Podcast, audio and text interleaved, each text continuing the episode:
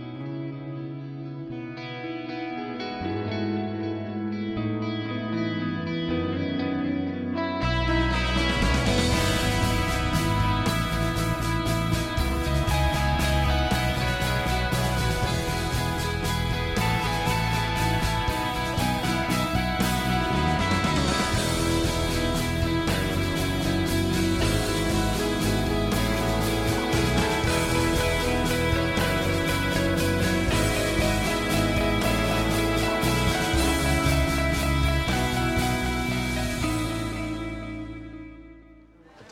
thing's gonna come out of this, though, all right?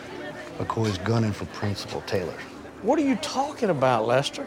McCoy will figure a way to get that bitch out of there. There you go. I can't even believe you, Warren. hey, I got something to say to everybody. I hate to spoil the party, but this is to everybody. You know what? I'm not a Panther anymore. You used to be my friends. I- I don't know who you are. I, I don't know what you believe in, but it's not the Panthers. It's not the Panthers I believed in. It's not the Panthers we grew up with. I'll tell you that right now. And you want to know another thing? I'm the one who told Eric about the mailbox. Hey, I can't live with myself anymore. I put that mailbox in 12 years ago. Out in the middle of the night, I dug that hole and put it in. It's my mailbox. I'll do whatever I want to with it. And Joe, I tried. But ever since you got here, you have been a cancer to me, you've been a cancer to my friends, and you've been a cancer to this team. And just one more thing I want to say is clear eyes, full hearts, can't lose.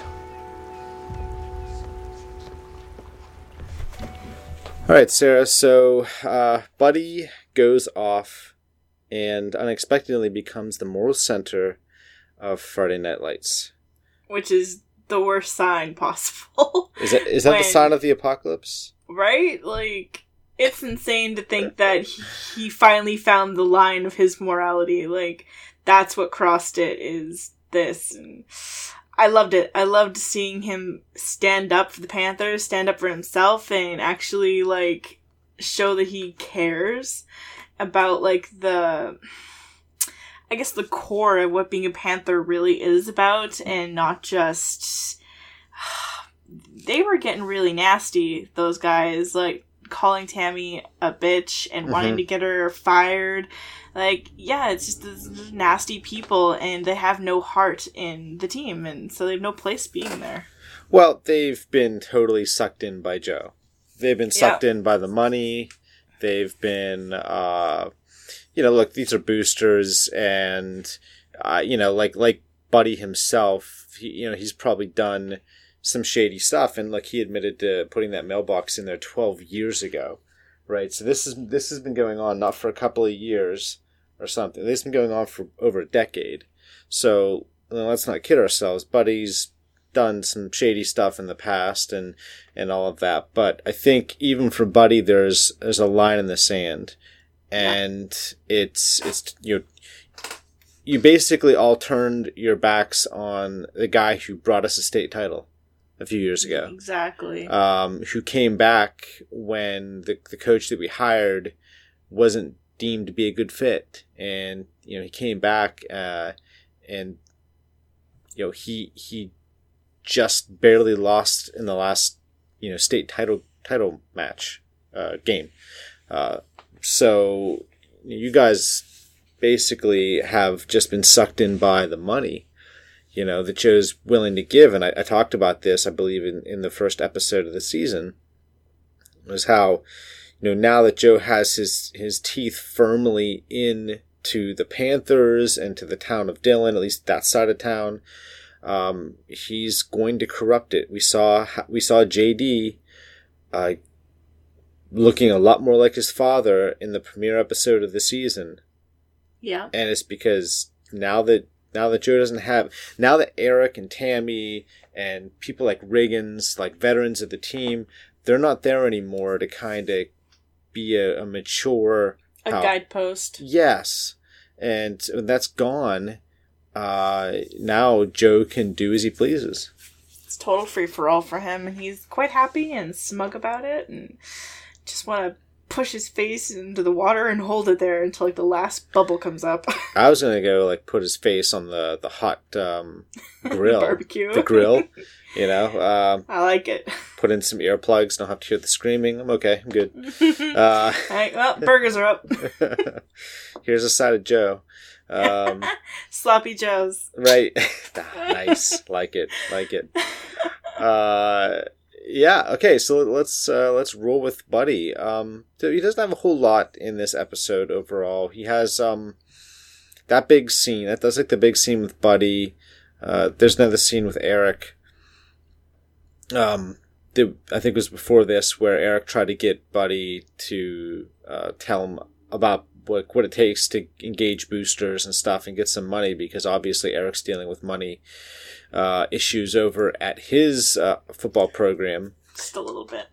a little bit, and uh, so he needs Buddy's help. Buddy at that point was not wanting to engage because he knew that his butt was on the line. Um, And they were probably following him, which I wouldn't put it past Joe to put a tail on somebody he's suspicious of. no, no, no. I definitely agree. That probably did happen. There's no doubt. Yeah. Um, yeah, so that's pretty much. Uh, I think it's Buddy's story this episode. There really isn't much for him beyond this, but uh, you know, especially that scene, very effective. Um, it's nice to see Buddy take a stand.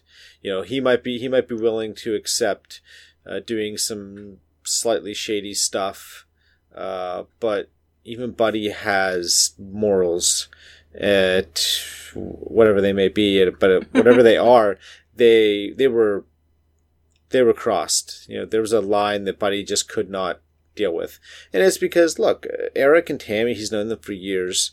Um, to call somebody that he's known for a long time, to to hear these guys who probably know Eric and Tammy pretty well as as well, to turn and call Tammy a bitch, like yeah, it was really nasty too. it was terrible. I hated it.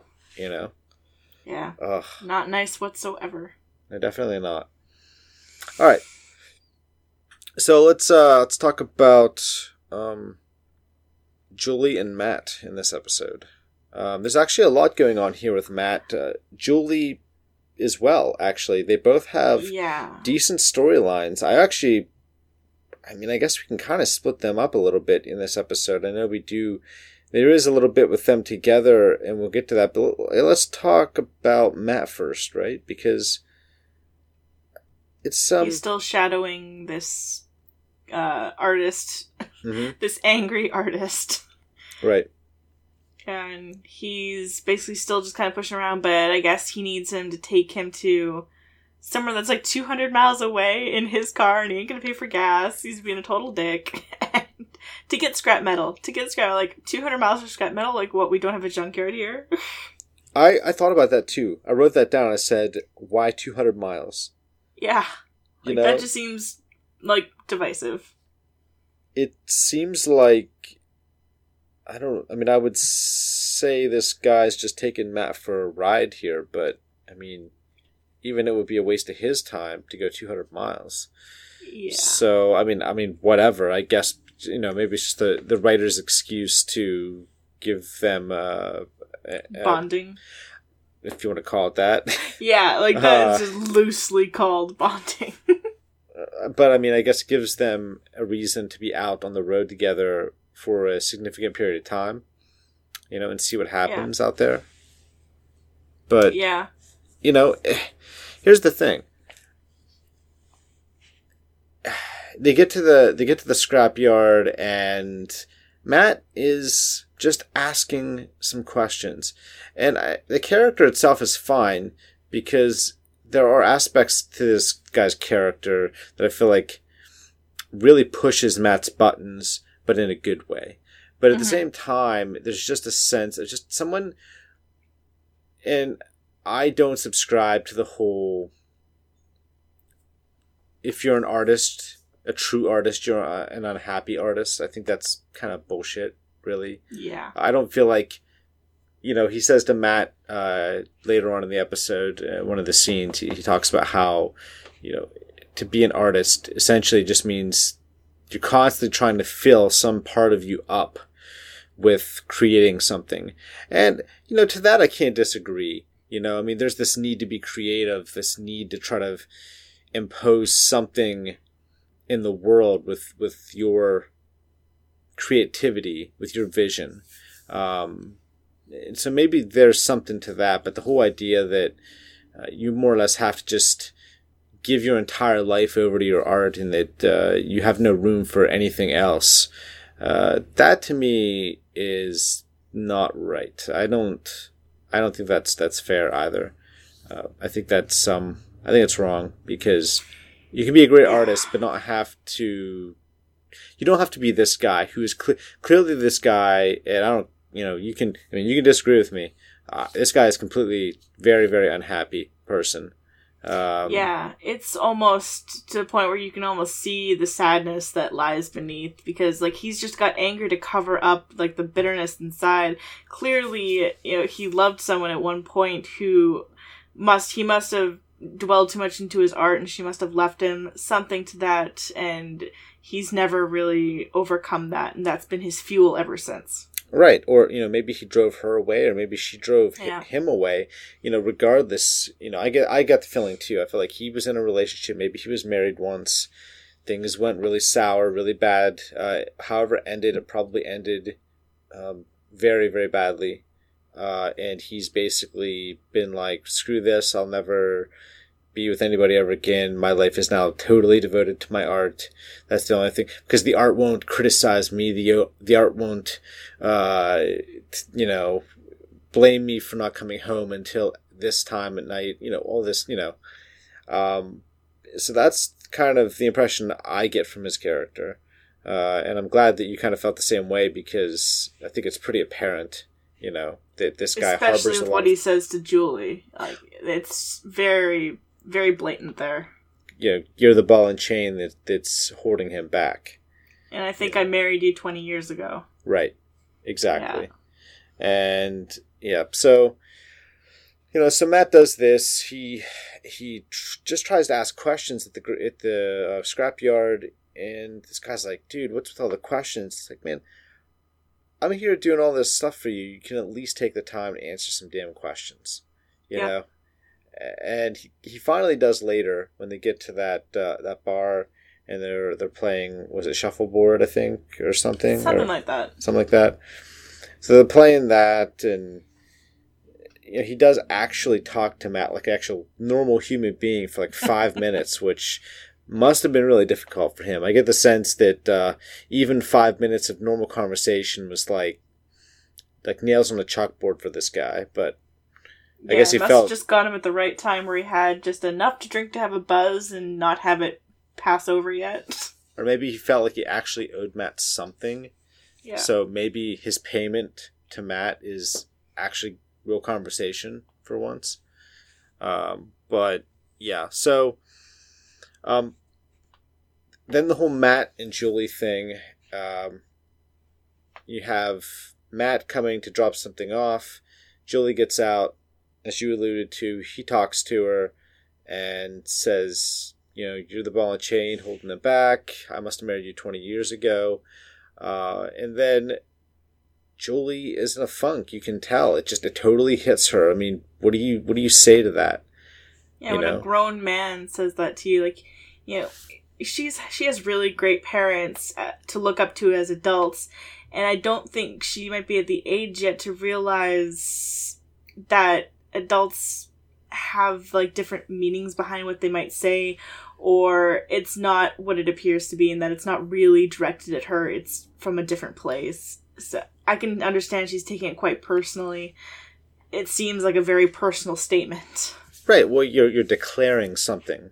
Yeah. Someone that you've never met walks up to you, doesn't even say hi, really, Nope. uh, but but simply comes out with a statement which totally blindsides you, and she actually begins to worry that she is holding Matt back, and she tells him so, and he he he calls him he calls him an idiot. That's like he's an idiot. You know, don't listen to anything he has to say.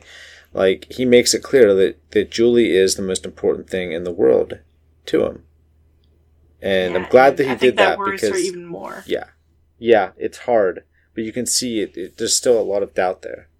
Yeah. So what happens with Julie this episode? So it appears like Julie is beginning to question her faith a little bit. Yep, coming to the age where she's wondering, you know, when she's at that age where her school's nearly wrapping up and about to go off into your own little life, you know, you wonder why your parents kind of bring you to church. You've been going your whole life because your parents have been going that your entire life. And you get a question like, will I do that? Do I want to? What's it mean to me? And all those questions. Right, and uh, it was interesting. I actually I like the storyline.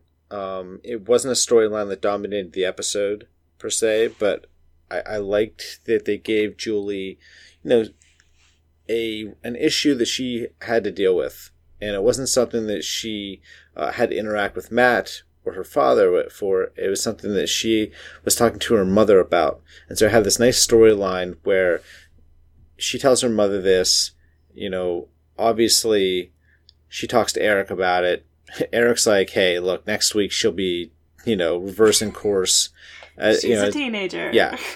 Um, you know, but what I like about this is that Julie is questioning it, and Tammy is a little taken aback. But ultimately, what I love is that we come to the end of this episode, and they have this wonderful scene together, and I feel like the writers and the actors hit it perfectly. You know, they hit all the Yeah. right the, all the right notes. This is a wonderful scene between between Tammy and Julie, and I love how it plays out. And we're gonna listen to it now. Hey, how's your date? It was good. It was. It was good. I've been thinking. I think I want you to come to church with me because it makes me feel like family. And because I like having you sit next to me there, at least for a little bit longer. And I think it's good that you're questioning your faith. I just want you to have faith in something. Something that can hold you when I'm not going to be able to hold you anymore. Okay. I'll be there Sunday. I'm sorry, but you're always going to be my little girl. All right, Sarah. Um, what did you think of this scene?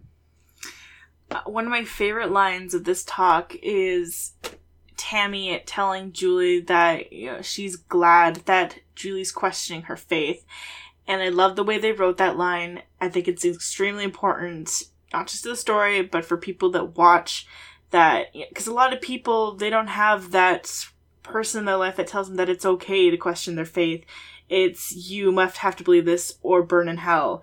And so it's nice that people watching this, they're probably a lot of people from southern states, and a lot of that happens. And it's nice to see that, hey, it's okay to question your faith and to, you know, really think outside the box and wonder what's out there. Like, it's not a bad thing. So I really appreciated them putting that line in there. And I think it's great. It's very smart. Yeah, my favorite part of, of this scene was when Tammy said, "Look, I just want you to believe in something, you know, Yeah. something that can that can hold you down when I'm not here, you know." And I, love that line because it it's so true. It, look, this I'm not I'm not here to advocate for any specific religion. I'm not even here to advocate for a religion at all. Uh, when I'm, I mean, whether you believe in something is is fine. If you're listening to this, it's all up up to you. Um, but what I do believe is whether you believe in some religion or not. What I think is important is that you believe in something. You know, even if it's just down to that there's good people in the world and that uh, good people will will help other people and that you believe in the human spirit and you you know like if it's just that fine. But there's a lot of people out there that don't believe in anything like nothing.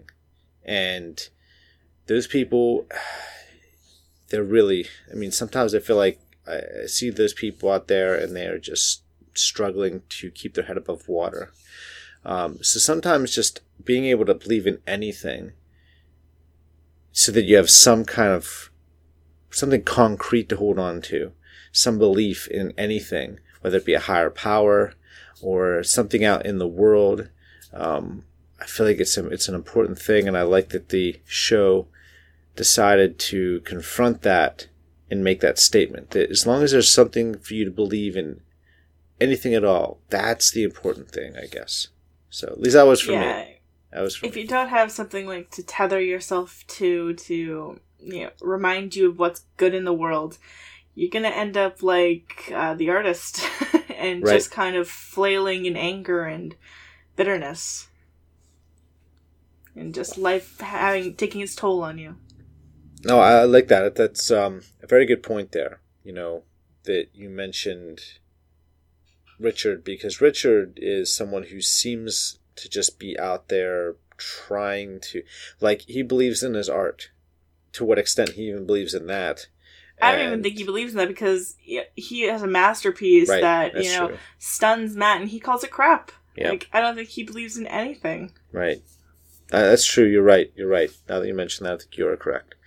But yeah, I think it's good that the show maybe illustrated the difference between Richard, who believes in nothing, and Julie, who's questioning, but her, but it has someone there like her mom to tell her it's okay to believe in something. But belie- you know, if you don't believe in in whatever God, fine, but believe in something out there. You know. Uh, so I like that. I think it's really great. Uh, great storyline. Yeah, I really appreciated that. It was very smart, and this is the kind of writing that I really love from them. Well, it's nuanced. You know, it, Yeah. it's smart without. It's not condescending. Doesn't you know? It doesn't talk down to you. Uh, it doesn't think you're an idiot. But it's smart, and it just it raises some good issues, and but doesn't stuff anything down your throat. You know. Yeah. That's It's one of the, the there best- for your for you to enjoy and to absorb. Right. Right. Exactly. Uh, okay. Um, let's move on to Landry. Uh, Landry didn't have a lot to do in this episode, but he was tasked with being the punter now by Eric. Right. Um, do you know what a The punter is? convenient punter. Yeah, the guy who takes the shot at the prong, the giant prong. Nope, thingy. that is the kicker. So what does he do then? What the hell's a punter then? Okay. Well, yes. Th- okay. This is the this is Mike's uh, Mike teaching teaching football uh, in in this uh, episode. So um, an offense only has four downs to get a first down. Get to go ten yards usually to get to the next first down. Like when you are out on the field, you have to get from wherever you're at ten yards down the field to get another set of downs to do it over again. Okay. Okay. All right, it's not as confusing. It's not that confusing, but anyway, uh, if you try on the first down and you don't get it, and the second down you don't get it, and the third down you don't get it, it's now the fourth down, and ninety nine percent of the time you're going to punt the ball. What you're basically doing is you're kicking the ball to the other team, and then it becomes about field position, because sometimes field position can be a very important thing. It's kind of like in hockey, right? If you keep the other team down on their end of the of the uh, ice, and you can't, they don't get past uh, the center of the ice on your side, they're probably not going to score, right?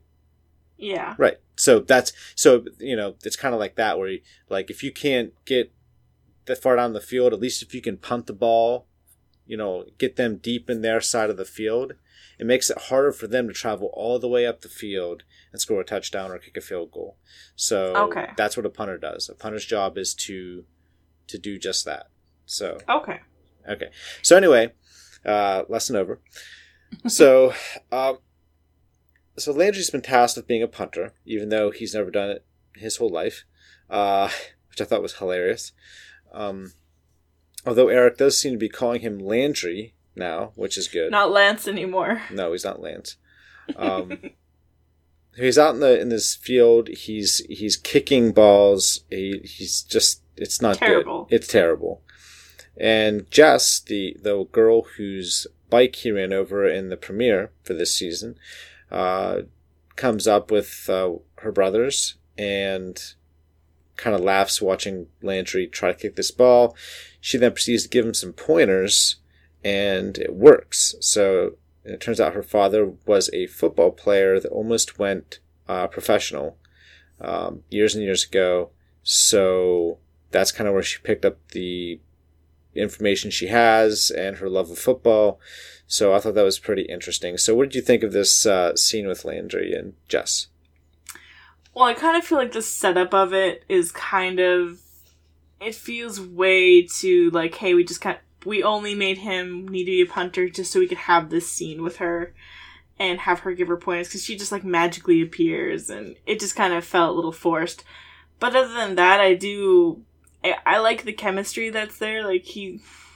I hate saying it because I love Tyra to pieces, and I just it's sacrilegious to see him talking to another girl, but uh, she is nice and you know really hardworking. Seems like a decent person, and seems like a good fit for Landry. Um, so I don't have anything wrong with the two of them hanging out, I guess, but it still irks me that already there's somebody else in his life and Tyra's just like off doing whatever. yeah, I think that if I had one criticism four episodes in to the show so far is that they they haven't shown us a conversation between Landry and Tyra. You know, are they still dating? We don't know. Um, right now, we have no information to go on. So, I don't know. I guess I guess we're gonna have to wait and find out. Obviously, uh, if we even if we do find out, I don't know. So, but it is kind of annoying given how last season ended and the the last scene of them together, like hugging and crying and all that, and, and her telling him that, you know, she loves him and all that. I mean, to, to not get anything. Like, what was the point if this is what's going to become of it? Well, like, it, how hard would it be for for the actress to, you know, just record some lines over the phone or something, you know, like it would be Skype in. nothing. It would be it would it would be nothing for her to just like read from a script, you know, have a conversation with with the actor, um, Jesse Plemons, and record some lines from time to time if that's what they were going to do. Uh, it would take like ten minutes, you know, like it's not that it's not that hard. To, yeah, to no that. need to bring somebody else in. Don't even, yeah, you don't even need to show her. Just the voice yeah. alone is fine. So, but so far, at least four episodes in, we have nothing. So Makes me sad. Yes. All right. All right. Um, so we we have some other things uh, going on in this episode. we got like some big things going on in this episode. Um, so one of the things is we've got Luke, who's the new the new uh, football player on the team. He's come over from the Panthers. Um, he showed up last episode, and now in this episode, he's getting attacked a bit, you know, by the other players. You know, they, they see him as, you know, some show off, some flashy guy from the other side of town. Um, basically, not one of them is, is more or less what it, what it comes down to. And I think there's a level of intimidation there, you know, where they know the guy's good and he's probably better than all of them. And so a lot of that, I think, stems from being insecure, knowing full well that, that Luke I mean, he's been playing football for years, and he's a great athlete. You know, obviously, he's good at what he does, and so they're attacking him more or less just I think because they're insecure about how bad they may be. Yeah, and it's also like there's a bit of a race thing going on yeah. where you know they don't want to be led by a white guy, and because they got a white coach, and now they have you know, a seasoned football player kind of bossing them around and it's making everyone just a little uneasy. It's not what they want. They want they want a team and everyone to be kind of equal. So yeah, that would get under my skin too. Um, it, it would bother me. Right. I kind of feel for the guy, but I do think he's kind of being a little whiny. yeah, well, when he's like, no one's giving me attention. Right. Well, let's talk about that because that is a, a significant uh, part of his episode. So more or less what he wants is recognition for his sacrifice. You know, he he sacrificed being part of the Dillon Panthers in order to come over here to a team which is not very good. And he's out there working his tail off, fine.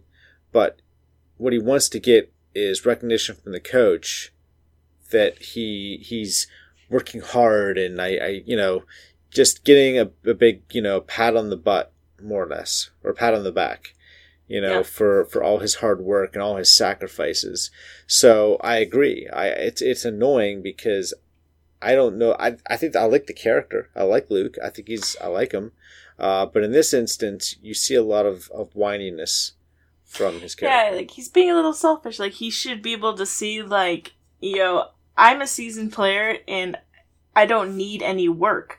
Everybody else needs the extra attention and the extra work. I should be stepping up to help, not, you know, begging for my, you know, spotlight and needing to be noticed. Like, no way.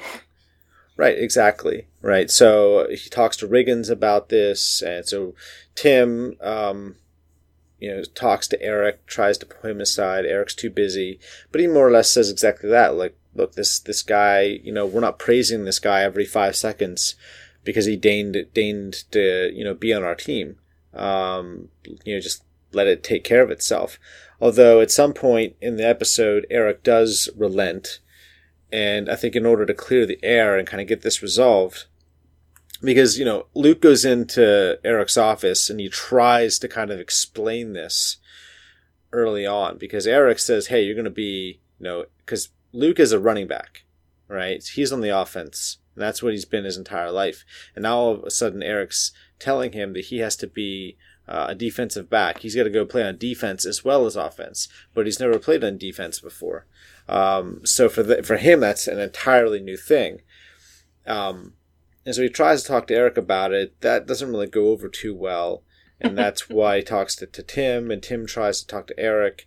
Eventually, Eric goes and talks to Luke and says, Look, I know you're talented, but I've got a bunch of guys in this team, and they all need me more than you do, which is essentially what you were saying. Yeah, exactly. And he, basically, he also relays to him that he needs him to lead, uh, kind of be the new Tim Riggins, where you know it's essentially like the team captain, kind of leading everybody and you know rallying them behind uh, the coach's words and keeping everyone's team spirits up, and you know not having to worry about himself. Yeah, yeah, precisely, for sure. Um, so, uh, we on the flip side we have Vince, right? Uh, so we have these two characters, these two these two athletes. Uh, for all of Vince's raw ability, um, his problem is, as Eric puts it so well later in the episode, you know, he's his own worst enemy. So Yeah. they're in practice. Eric is yelling at him, right? Um, you know, even at the beginning of this episode, when they're out pushing that car, trying to raise money, most of which is coming out of Eric's own pocket because he's he's trying to make them look good, or look the community to look good by seeing all these people like going up and handing money to them. Really, that's just coming out of Eric's pocket, yeah, it's Tim going and handing people money to hand back to him. right? Um, you can even see at that point the look on on Vince's face is like, "Why are we here? Why are you telling us to do this?" Uh, and then later on, we see Eric yelling at Vince on the field, um, and then we see Vince with with his friend, the guy that was kicked off the team in the in the pi- premiere episode of season of this season. Um, and the guy starts to make this out to be a race issue, like you alluded to earlier. Yeah, you know, where he's talking about how like, oh look, you know, the white guy is gonna look out for his own player and da da da, you know, and he's trying to pump up this racial element. Uh, when I don't think that plays any part whatsoever, at least for Eric. no, No doubt. Um, he doesn't care about any of that. Um, so that leads to this massive blow up on the football field. And it's such a terrible thing to happen, but Vince deserves it, right? So they're in the football game.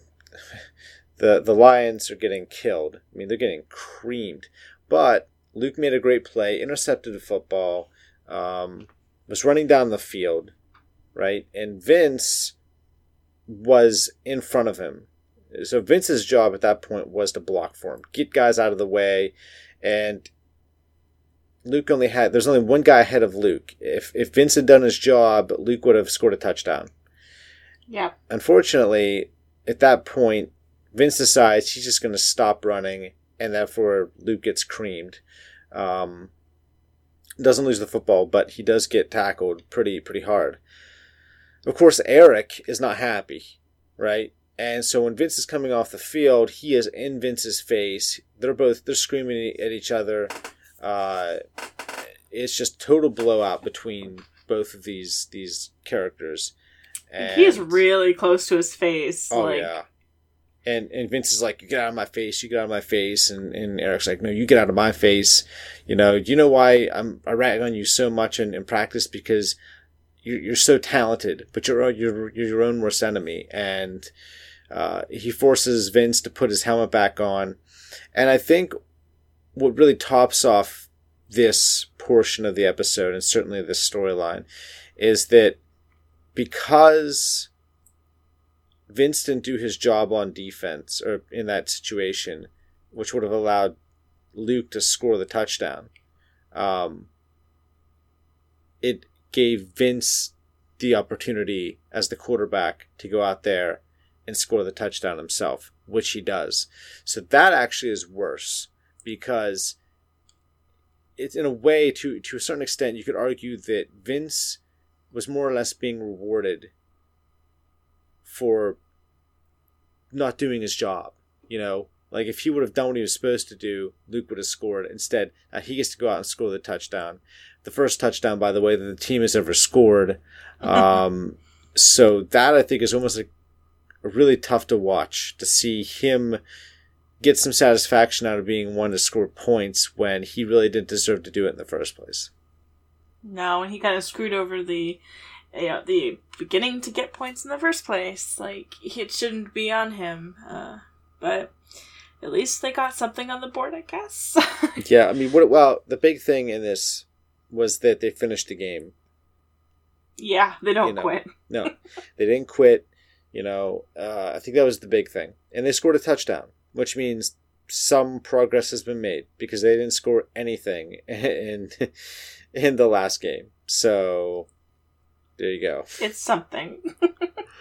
Um, all right, so let's move on to the to the big storyline. Well, actually, no, no, hold, let's hold off. We have to talk about Riggins, uh, very briefly because he doesn't have a lot in this episode, but obviously we we know what Becky wants, right? yeah, she's interested. She she wants a little bit of Tim Tim Riggins, um, and I'm th- thankfully uh, rather than going at least at this point the jailbait route, which this show has managed to uh, do far more often than it ever should have in the past. Uh, Tim pushes her advances away. You know, he tries to pawn her off on Luke. Says, "Hey, you know, like Luke, get on the football team. He's been watching you. He's been looking at you. Uh, he's he's definitely more or less telling her this isn't going to happen. Sorry." Yeah, and she definitely looks really disappointed, but I don't think this is the end of it. like she looks way too persistent for this to be the end. So what you're saying is, is she's got moxie. yeah, I think she's got more of up her sleeve than this. Gotcha. than just getting another ride. Gotcha. Okay. Uh, all right, let's get into the to the last bit here. This, of course, is the Eric Tammy stuff that happened in this episode. So, I think Eric realizes that he's bit off way more than he can chew. I don't think he realized quite what he was getting into, and now it's starting to dawn on him. And the first thing that happens is he's talking to Levi, who's the principal of the school, and of course he burned the uniforms as a symbolic gesture to more or less say a couple of was it no two episodes or last episode they burned the all the uniforms as a symbolic gesture of let's start over uh, from scratch. We're going to be reborn as an actual team. And so he's trying to explain to levi why they did it and that he needs more money to get uniforms. Levi however turns and basically tells him uh, you weren't even supposed to take this job like this yeah, was that a was like wow. Right. Like they didn't even think he would consider taking that job. They didn't even think they'd have a football team. Nothing. So that's pretty horrible. Like you know, back at Dillon, you know, he was top dog, and here he's pretty much the joke of the school. It's pretty awful. It is pretty awful. You know, and you see like the sun look on Eric's face. It's like that's never occurred to him. Why would it? You know, he was offered the job. He didn't want to take it really, but he's got he's got a family to feed, so he did. You know, um, now he's being told he was never supposed to accept the job. Like it was all a big joke, but Eric's the only one that didn't get the joke. Um, so Eric, of course, is you know burning the midnight oil, so to speak. Uh, and the Under Armour guy comes to visit. Uh, I recognized this guy when he walked in the door. I thought, I know this guy. Okay, uh, there's a TV show called Parenthood that ended Yeah. a couple of years ago, and I remember that. okay, so he was um, oh the one the one uh, sister's um, husband. Uh, which one was that? Um, It's been a while. that was the. They were they were they were fighting a lot towards the end of the series. Like they had separated. Um, was it? Let's see. the blonde the, the blonde daughter the uh, the one that was the the swimmer. She's like the lawyer. She was the lawyer. Was this guy Sam Jaeger? Uh, maybe. Uh, let's see. He played um, what's his face? Joel Graham. Yeah. That's him. Played Joel. Okay. Yeah. Yeah. So that's the actor, and I thought, I that okay, okay, yeah. This is only like a, I don't know, a couple of years, Two-minute role? couple of years prior, I think. Yeah. So so it's a small, look, little guest role. That's it. Uh, so anyway, the Under Under Armour guy comes in. Uh, Eric tells him, "Hey, look, I need these uniforms. I'm having a little trouble with the money." He he understands, but he's like, "I gotta take something back with me. So how about uh, I'll take three now, and the two on delivery." And Eric, um, you can see the panic on his face, but they need uniforms because they can't play football if they don't have uniforms, and of course they burn their uniforms. I would have not burned the uniforms until I found out if I was going to get more, but uh, hey, whatever. Um, Yeah. What have you? so Eric pulls out a personal check, writes it for three thousand dollars, hands it to him. Guy walks out the door. Next, like, uh, what? yeah, three thousand dollars. Not an insignificant sum of money, by the way. Um, Oh, like holy moly! I was like, God damn, you have that in your account, and I'm like, okay, that makes sense. yeah. So Tammy, of course, the next day um, asks about uh, a check for like forty six dollars or something, or something that was a check that wasn't written in the uh, the book.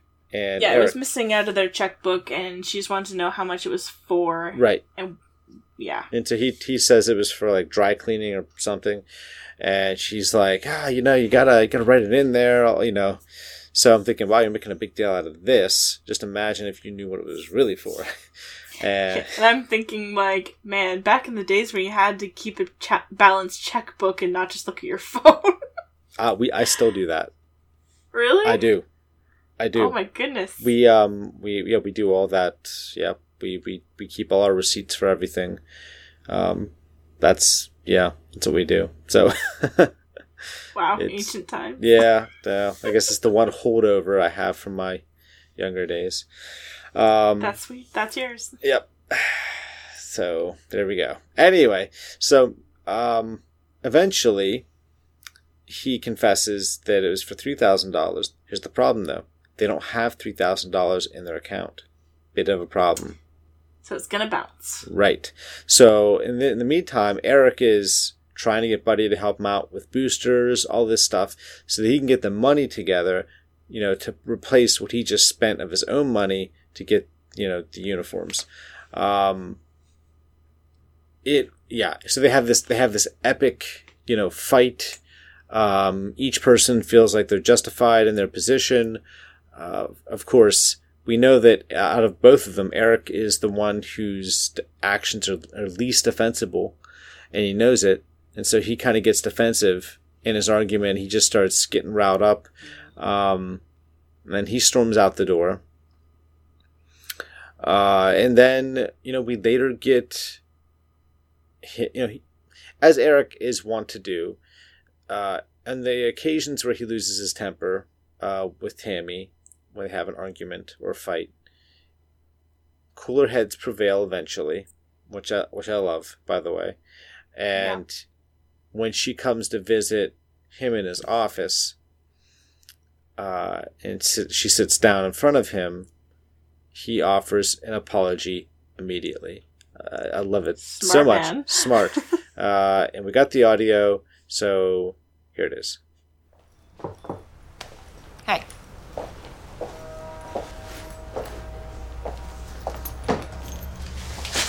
Just thought I'd swing by on my way home from work. I'm sorry. Appreciate that. Doug called from Under Armour. He said he's willing to wait for the school to pay for the 2000 the other 3000 he's going to take it easy on me. And I will get it paid. Honey, don't ever do that again. I won't. And I'm sorry you're having such a hard time. All right, Sarah. Um, what'd you think of this uh, scene? I love it, and I love the way they talk too, where you know he immediately apologizes, and she doesn't just say like something snide like "Yeah, you you bet you do," or you know something kind of snarky that you know a couple might do. You know, she says, "I appreciate that," and it's like ah, that's wonderful. That's so loving. Um, the the dialogue is wonderfully written. I love it all. Um, it's classic marital Eric and Tammy. such a great scene. Uh, it's it's such a hard subject to money. It's very touchy with couples, and they handle it really well.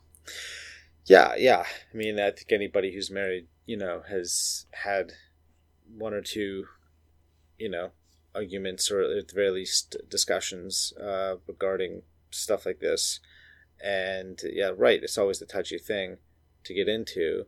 Um, but they do a really good job here uh, of showing uh, this fight that breaks out, but also as they do, even when they got into to like a big blowout, they end up talking to each other. Like, I like how it goes. She sits down, says, "Oh, I just want to stop in and see you," and his first response isn't, "Yeah, it isn't like some cute thing that he's trying to say. It's you know something to break the tension or anything. He just he's contrite and he says, "I'm sorry," and she says, "I appreciate that."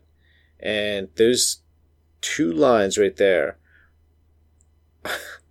like it's it's amazing how many TV shows and movies don't do this scene.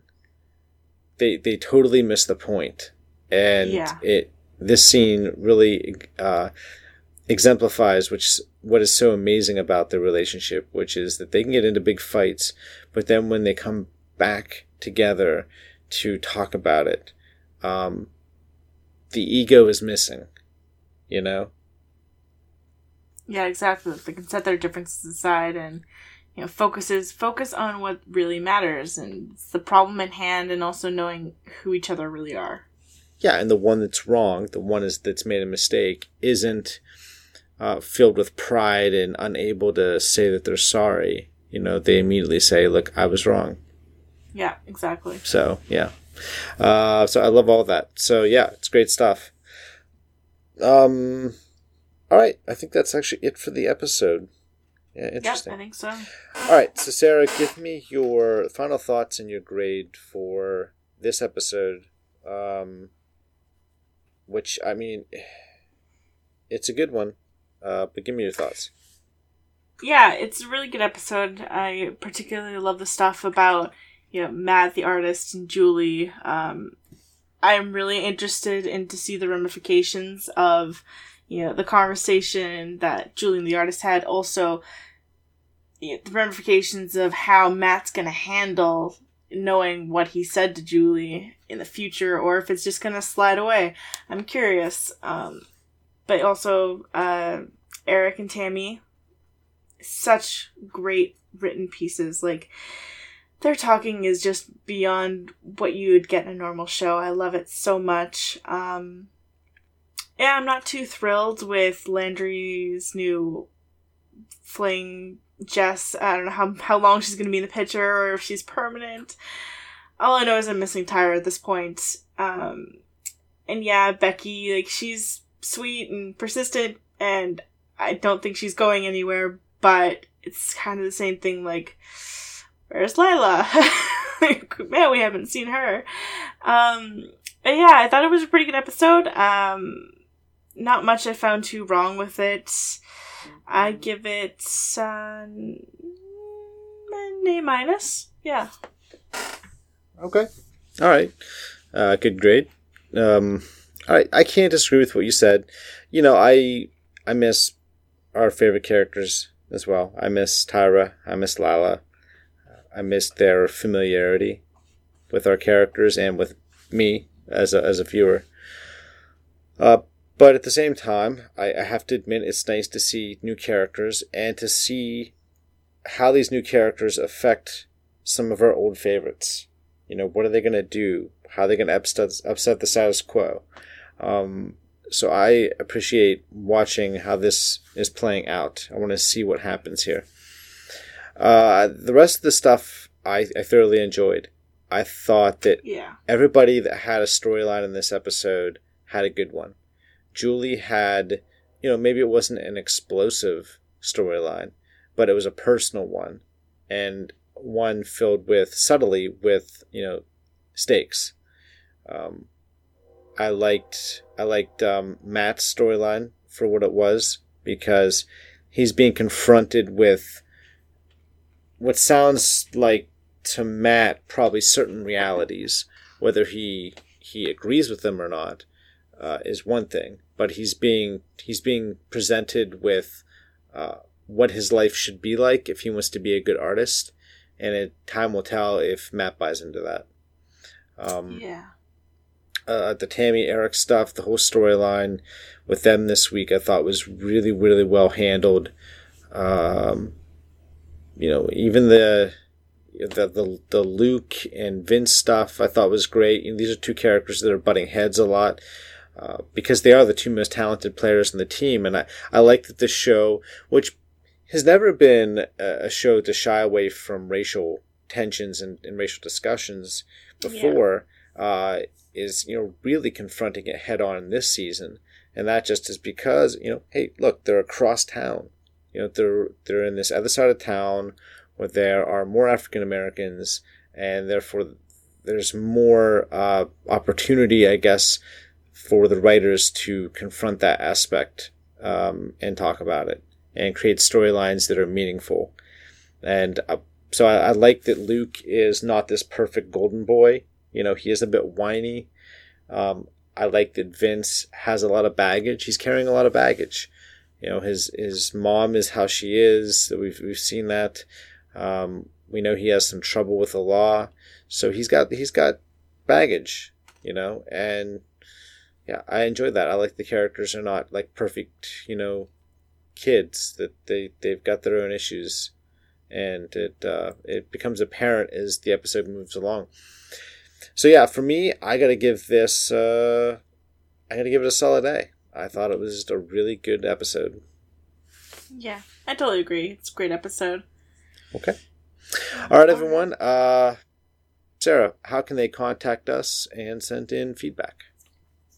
So you can do so by if you can send an email or voicemail, what have you. You can do so by sending it to freakinggeeksmedia at gmail.com or going out onto Twitter at freakgeek at freakgeeksmedia.